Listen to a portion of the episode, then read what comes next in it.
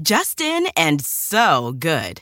Thousands of summer deals at your Nordstrom Rack store. Save up to 60% on new arrivals from Vince, Rag & Bone, Adidas, Joe's, Marc Jacobs, and more. Great brands, great prices every day at Nordstrom Rack. But hurry for first dibs. Get your summer favorites up to 60% off at Nordstrom Rack today. Great brands, great prices. That's why you rack. Hi, my name is Lewis Howes, and welcome to the Daily Motivation Show.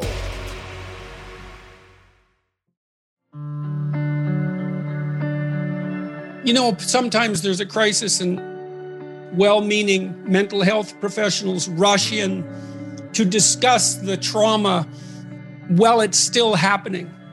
That's a really bad idea. People are generally traumatized because something actually horrible happened. And dwelling on it in the moment just makes it worse. It's not like anybody has a solution. Here's how you should understand this. You know, someone's just shot up your kid's school. Here's how you should understand this. That'll make it all better. It's like, no, it won't.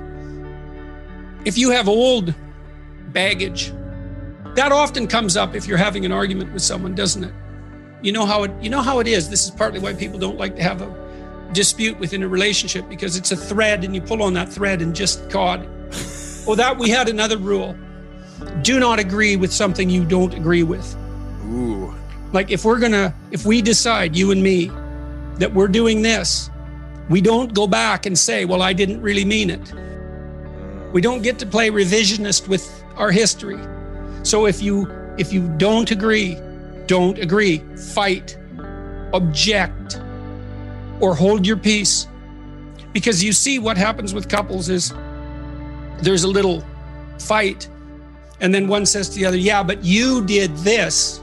And then that person says, Yeah, I know I did that. But then that was because you did this. And each this gets bigger until what's on the table is, Why the hell should we stay together at all? And so every fight becomes, Why the hell should we stay together at all?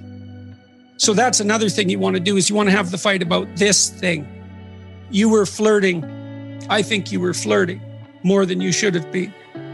Okay, so I go away and I think, well, okay, maybe I was okay, um, well, then we have to have a discussion about why. And maybe we can solve that. But mostly what we have to do is figure out how to not have that happen again. Okay, so we're going to go see the same couple again. What is it that you want me to do? So I'm the flirtatious one, let's say. What do you want me to do? Well, you have to figure that out. It's like, no, I'm stupid. Like you. We're equally stupid. I need to know what would satisfy you. And you need to figure out what would satisfy you so i know. And that like that's also extremely useful is let your establish your conditions of satisfaction make them explicit let the other person know. If we if i have a fight with with tammy let's say sometimes i remember to say okay what what do you want me to do right now? What can i do? What what should i say and mean you know and you think well you shouldn't let the other person put words in your mouth. Well, fair enough. You know, I'm not act, I'm not asking for something false. I'm saying I'd like to not have this happen. Can you see a way out? Is there something I could do to increase the probability that that's the route we could take? And you know, sometimes that works. But the other person has to let you know what they would find satisfying.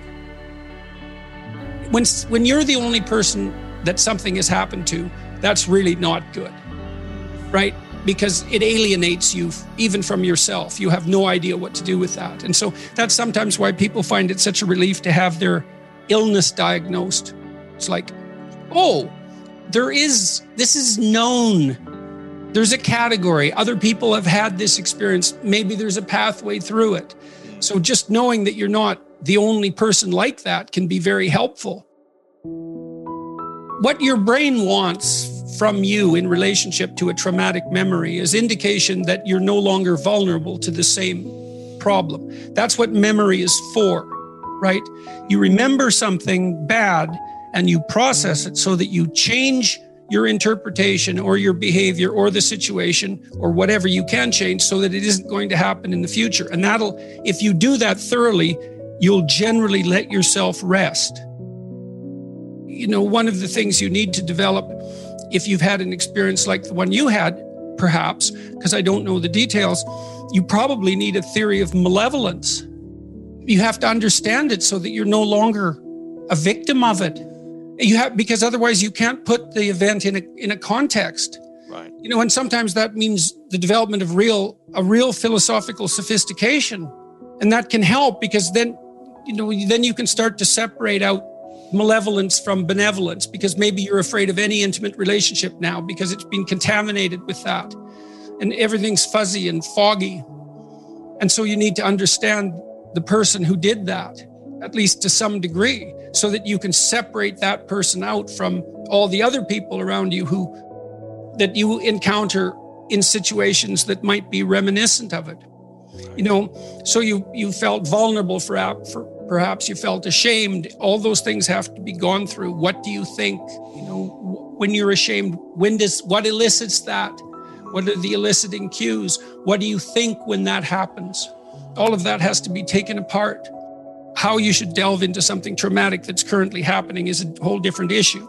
But if it's an old memory and it still bothers you, it means that you haven't decomposed that experience sufficiently to detach it from the emotion. So imagine when something terrible happens to you, you don't understand it. So then you might say, well, if you don't understand something that's happening to you, how can it be terrible? Because doesn't terrible mean that you understand it? And the, the answer is, well, you understand things in stages. And the first way you understand a terrible thing is by freezing in terror or running. That's the understanding. It's not conceptual, it's embodied and emotional. And so, event terror, that's the first category. Okay, now the next question is how do you get it out? How do you get out of the terror? You realize that nothing truly dangerous is happening. Well, what if something truly dangerous did happen? Then you elaborate your view of the world to the point where you're no longer vulnerable to that terrible thing. And that's extremely difficult. So the memory of something terrible stays terrible until you effortfully process it and decompose it into, well, often into a much more sophisticated map of the world.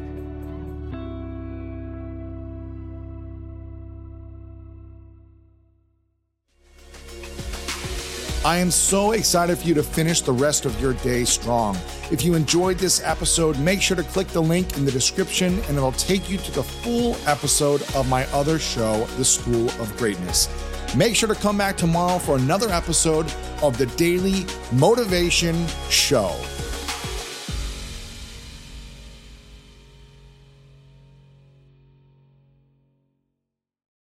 Justin and so good. Thousands of summer deals at your Nordstrom Rack store. Save up to 60% on new arrivals from Vince, Rag & Bone, Adidas, Joe's, Marc Jacobs, and more. Great brands, great prices every day at Nordstrom Rack. But hurry for first dibs. Get your summer favorites up to 60% off at Nordstrom Rack today. Great brands, great prices. That's why you rack.